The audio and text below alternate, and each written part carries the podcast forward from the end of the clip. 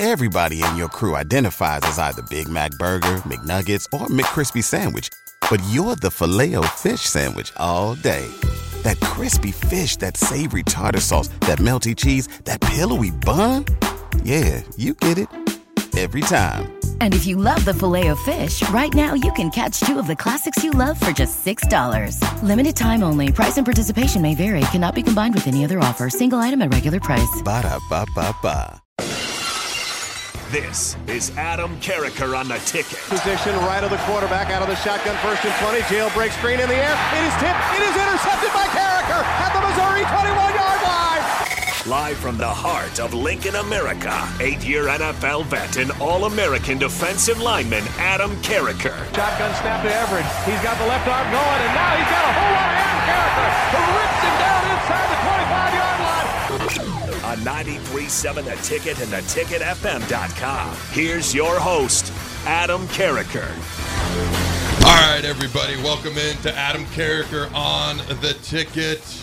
We're a little late getting started today, but that's because VJack, Terrell Farley, my son Jacob, who is to my left. Say hi, Jacob. How you doing? We did a little bit of a spillover today. We had a lot of fun. I'm joined now by Mr. Jake Sorensen. And also, Rico is right here. He's running the board, but he might as well join us. How you doing, Rico? I'm doing fantastic. Nice to finally meet you face to face. For sure. dude. I walked right by, so I've seen pictures, but I had not been here inside 93.7 the ticket before. I walked right by, and Jacob's like, I think it's in there. I'm like, no, I don't think it is. And then I see Rico waving, trying to get my attention. So Yes. thanks for flagging me down. No How you doing, Jake? I'm doing well. Good to see you, man. Good. To, welcome back to Lincoln. Absolutely. Welcome back. Absolutely. Good to have you here. Looking forward to the Michigan game tomorrow. All right, dude. So Terrell thinks we need to run the ball first.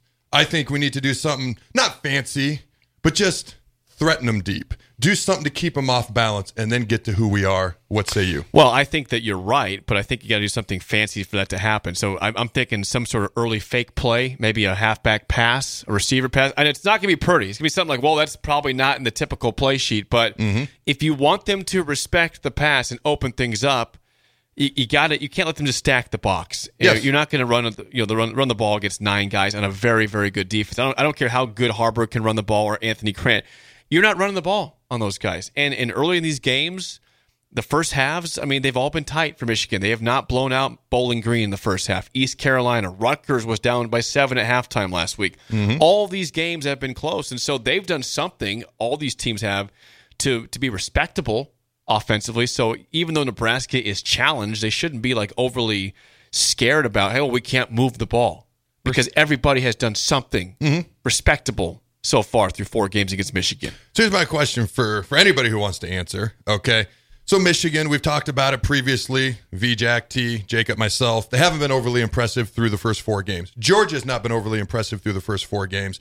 Neither team's really had to be. Now my question is, are they not as good as we thought they were? Or do they just not have to be that impressive? And tomorrow is the day that hopefully not, but maybe the day Michigan turns it on. What do you guys think? Well, this is also their first road game. Michigan has been at home all four games so far. So, and I, I think that they, you've heard some people say they're excited to leave Ann Arbor and get on the road and maybe test themselves, see how they do in an environment. I mean, we all know the game two years ago was incredible. Nebraska lost 32 29. It was a very, very good football game. They were mm-hmm. down at halftime.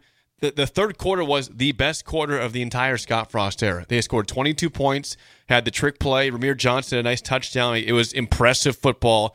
We all know how that game ended, but there's probably some guys on that team for Michigan that are, are still on this team that that remember that remember the vibe and the environment and how raucous it truly was mm-hmm. in Lincoln. So they might be looking forward to that and want to experience that again, and and maybe that can motivate them and get them going. But yeah, I, I think s- thus far they have been really uninspiring, despite being the, the second ranked team in the country. I don't. Go ahead. I don't know if Michigan's going to have to turn it on versus Nebraska. No, no disrespect to Nebraska, Wow. but I don't know if they're going to have to do it. It might just Can be another believe coach this? saying, "I'm sorry, I no disrespect, but I don't know if they're going to have to turn it on." All right, so can I can I out you or not? Uh, Can no. I or not? You know Uh, exactly what I'm talking about. No, No? no. Okay, I won't. out it. Come, come on, you, you make the rules, Adam. Here, come on, man. So he is dressed phenomenally. He's got 93.7 the ticket hat on. He's got a great Huskers shirt on. The Huskers are easily in his top three favorite teams. Oh, You notice I said top three. yeah. Uh oh. Do you want to ask him who number one is? I want to ask him who number two is first. It's Virginia because I like the colors. We lived out there Okay, because that's, of that's fine. The the Who's. skins. Okay. I, I can go with that. Okay. Num- number one is Michigan. How? how? How'd you, how'd you let this happen? What did you let happen, Adam? okay, you you tell you tell him. You tell him. Okay, like I my favorite color is yellow, and I really like like the yellow of Michigan, and they've always been like I liked them when they were like nine and three or whatever they were when they were good, not great. And then I just liked that the fact that they run the ball well. Once Harbaugh started doing that, so I just liked them ever since. It's a little bandwagon, but not a lot. So, in his defense, ever since he's been little, his favorite color by far, I don't even know what your second or third favorite color is. It's always don't have been one. yellow. Yellow. I don't have one. Okay. So then he sees Michigan on the TV screen as a young kid. He's like, oh, I like that yellow. And it's just never gone away. Mm-hmm. So, and you never then- corrected it. I, tr- I tried. I mean, Not I- really. can you spank a kid for liking Michigan? Is that allowed? I think so. I think, that's fine. In Nebraska, maybe. You know, so, You drop them off at the fire station. oh, man. Send him- you just Hose send a him down a message little here. bit, you know what a I mean? message. So he then when Harbaugh, you know, starts running the ball, playing physical football, playing great defense, playing disciplined defense, the type of you know uh, football that Nebraska fans like, and then he likes that. I mean, how do I how do I get on him? Plus, you know, we know a lot of Broncos fans. He likes the Raiders. He tends to be a little bit of a contrarian, and I love that he doesn't follow the crowd and he does what he wants to do. And I actually. As much as you know, your favorite team is disgusting. I respect it. You know what I mean? Yes. So That's tough. I mean, but Michigan, like you said, has been very solid now for years. It was kind of dicey the first couple years of Jim Harbaugh. They almost fired him in the COVID year, but they, they keep on hang on to him, and it's been lights out ever since. Ohio State beat him twice in a row. Mm-hmm. You know, you know could beat him three times in a row this year if they if they win that game. So. Kudos to Michigan for not panic firing Jim Harbaugh. By the way, they I mean there was rumors that was going to happen in 2020. That would have been the weirdest firing just because he couldn't beat Ohio State. That's Everything it. else was fine. Everything else was He fine. He just couldn't beat Ohio State. And the moment he does, they like he's one of the greatest coaches Exactly. in Michigan history. I mean, he He's so- made back to back playoffs. He's back to back Big Ten champs. you look at what he did at Stanford. He he did way more with less. I know he had Andrew Luck, but name me another player on those teams. Okay. And then he goes to the Niners and he takes them to a Super Bowl. And they had talent, they had some ability, but they weren't the most talented team in the NFL. And then you go to Michigan where you can actually recruit a little bit more. And but here's the thing, Michigan fans weren't happy, and it was mostly due to Ohio State. But they still had some top 10, top 15 finishes. They still went to New Year's Six bowl games. They still won New Year's Six bowl games, and they were going to fire him. It would have been the most asinine firing in the world unless he just bombed the last two years. It would have been absolutely crazy. So you come back to our head coach, you come back to Matt Rhule. What's the vibe that you guys feel, okay, through the first four games when it comes to Matt Rhule? Because the vibe I get, people like him. People like how he represents the university, the program and everything that he's done so far. People like that he's establishing running the football, playing good defense. I think universally, most people would say, this is kind of rough to say, but his biggest mistake was starting Jeff Sims and, and choosing him to be his quarterback right out of the gate. But what's the vibe that you guys feel so far, very early on in the Matt Rhule era? Well, I think people like him. I think they're optimistic about what he can provide. I think they like the fact that it appears to be a, a running culture. You know, Nebraska fans like to run the ball. Mm-hmm. Remember, they, they- people loved when when Callahan came in and, and, and did some passing because we haven't seen it for years ever at Nebraska, and then they realized, oh, this is not the way to win. Let's go back to running the ball.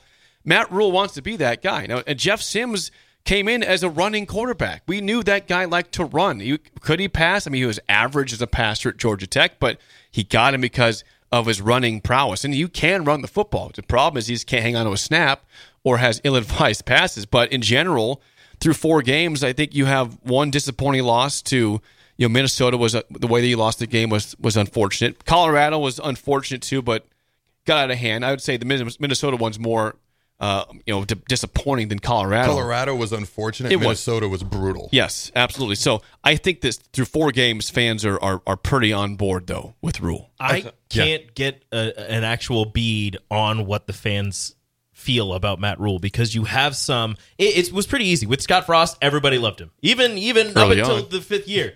Even up until those last three games, you still had people who loved him and thought that he was going to be the one that needed to turn it around. With Mike Riley, no, no, barely anybody liked him. It was pretty much from day one. It was I don't like this guy. He's not going to last here. He's not uh, the guy for us. With Matt Rhule, it's been the highest of the highs and like the lowest of the lows. He's he's so back and forth with the fan base right now that I can't get a good read on if the fan base truly likes him or if they're just you know dealing with him because he's the head coach right now and that he's doing some of the things saying some of the things that the fans want to hear. He's running the hmm. ball, he says he wants to run the ball. They're actually running the ball, but they're running the ball a lot with the quarterback, which is something that people have said during the Scott Frost era. You can't do that in the Big Ten and have, you know, continued success because you're going to have to deal with injuries in this very physical conference. So right now with Matt Rhule, I, I think he's doing a really good job and I, I feel like things are moving in the right direction, but it's so split within the fan base. It's very strange. It's it's four games and it's early. Nobody's panicking. I don't It's think it's anybody's split, feeling out Rico. process.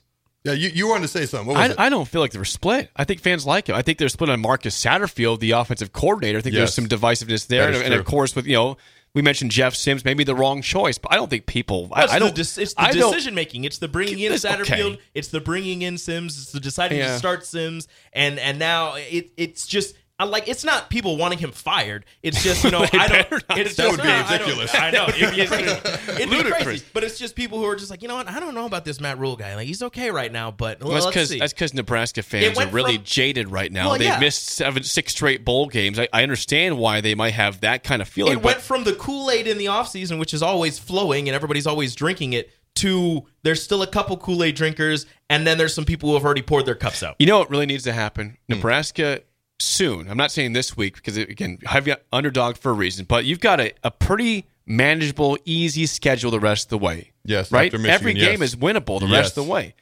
Nebraska by ne- next week against Illinois, they need to win a close game. We we've seen so many close losses. Week one against Minnesota. This whole the entire Scott Frost era. Mm-hmm. Even Mike Riley had close losses. I mean, it was tough. Nebraska has to early on, like I'm talking to Illinois, the game after that, needs to win a close game at the end, not find a way to blow it. Find a way to either hang on or find a way to win at the end, and then you can get that monkey off your back and say, "All right, let's build on that." They need to win a bowl game. They need to make a bowl game this year. I I think you're all right. I think if Nebraska goes to a bowl game, that'll be enough to appease the fans. I think you're right in the aspect. One play, Mm. one play has had a gigantic in, impact on how van, fans view rules so far. The Anthony Grant fumble and the fact that it was Anthony Grant and why was he in the game. We, it was an all too familiar way we lost, Yep. how we lost, who we lost to, and then why was he carrying the ball when you have already told us he has fumble issues. Mm. That one play, I think, changed, I don't want to say 50 50, but I think it changed the skepticism for some people for the rest of the season, fairly or unfairly. That's just the impression I get. I think it's a little bit unfair. I think we're seeing a team that wants to run the ball. We're seeing a team that plays good defense. We're seeing a team that has holes. We're seeing a team that needs to get better. We're seeing a team that's stronger in the second half. A lot of that's what Nebraska fans want to see. Absolutely. A lot of it is kind of what we already knew. But I think the vomit that came out of Husker Nation's mouth when that guy put that ball, and I, I'm not trying to put it on Grant, it's more the decision that he was in the game and then mm-hmm. it happened. Um, and I'm going to go see Rhule here in like 30 minutes. So hopefully he's not listening. But even if he is, I can only give my opinion. Um, that I think was really hard for people to swallow. But you're all right. In my opinion, I think you're the most right, Jacob. If they go to a bowl game, that's all I've ever said, and that's all people have wanted all in the entire offseason, beyond the 10 and 2 predictions and 6 and 6 and 8 and 4 and 9. I think I said 7 and 5. As long as we go to a bowl game and it's not some BS game that we snuck into uh, because we're 5 and 7 Right. and we were academically five and eligible. seven. We had enough six people and graduate. 6. Yes. Need six wins. Six and six. Go to a bowl game. Don't opt out for God's sake this time. I was I was the only person who thought that that was disgusting, except my phone blew up and nobody else wanted to say it publicly from former Huskers. But everyone who was saying it publicly was like, "Oh, this is okay." Bull crap! It was okay. No, it was that not crap. okay. It was terrible. Okay. And so if we go to a bowl game, and there's no reason we can't. Yes, we're gigantic underdogs tomorrow. But we've got teams like Northwestern and Illinois and Purdue, and we play in the worst division in Power Five football right now, and we have for years. There's no excuse not to go to a bowl game. I, I got a question. Can I ask it? Can't deny that. Yes. So you you guys keep saying that we need to run the ball, right? Mm-hmm. And Scott Frost, you wanted the spread offense to throw the ball. Is that why he failed at, at Nebraska? There's- outside of the outside of the sideline stuff, with the scheme, is that why he failed? I know the stuff on the sideline, but with the scheme, is that why he failed? Because he wanted to throw instead of run. I, I'm gonna, I'm gonna, I, I could talk about that for weeks. um, I just had a lengthy conversation with one of my sponsors this morning, and I told him a well, you were right there. I Yeah, I told him a bunch of things I've never told anybody but my wife. When you're a sponsor of Adam Carriker, you get privy to some of these things, but Brad, keep it quiet. Thank you. Um, his scheme was great. We had people running open all all the time. We had open lanes for the running back. We had you can discuss the quarterback and how there should have been a change, and yes, he got banged up and things of that nature and losing close games. The thing that held Scott Frost back was he had not let go of stuff that happened 25 years ago. And it, it inhibited everything that he did. And it affected stuff he did on the field as a coach, off the field, which bled more to on the field, which is the main thing people care about. So much stuff he had not let go of. And I'm just going to leave it at that. He let stuff from 96, 97, 95 that were years in the past because I've had conversations where he looked at me dead in the eye and he goes, I can't do what I want here because everyone's all over me. And I'm just like, I don't know what to tell you, dude. Because he goes, I was at UCF and I did whatever the hell I wanted. I can't do that here. And I know that that bled over into other areas. That's my opinion. The thing that inhibited Scott Frost was Scott Frost. Yes. he got in his That's own way. That's a much shorter way of saying He got that's in his own way, and Yes. it's just too bad. Too saw bad. a lot of aspects. We all want him to, to succeed. It did not work out. He and coulda now won. we have Matt Rhule. Yep. We wish him nothing but the best, to We be do. clear. We to do. answer your question, though. We do. All right. That's it for the first segment here. Adam Carriker All right.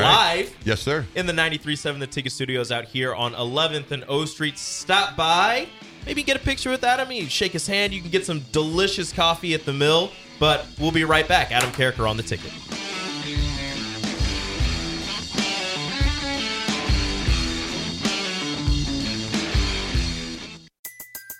Everybody in your crew identifies as either Big Mac Burger, McNuggets, or McCrispy Sandwich. But you're the filet o fish Sandwich all day. That crispy fish, that savory tartar sauce, that melty cheese, that pillowy bun. Yeah, you get it. Every time. And if you love the filet of fish, right now you can catch two of the classics you love for just $6. Limited time only. Price and participation may vary. Cannot be combined with any other offer. Single item at regular price. Ba-da-ba-ba-ba.